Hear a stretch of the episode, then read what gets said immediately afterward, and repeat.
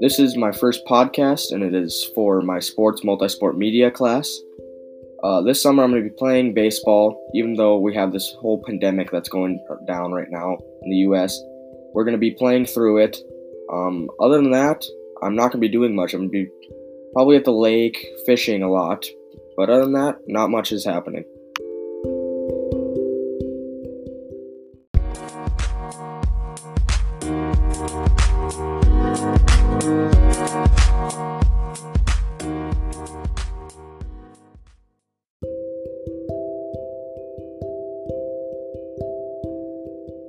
Right now on Netflix, I'm watching Outer Banks, and the main reason I'm started watching it is because of all the hype I've seen on Instagram and TikTok and Twitter.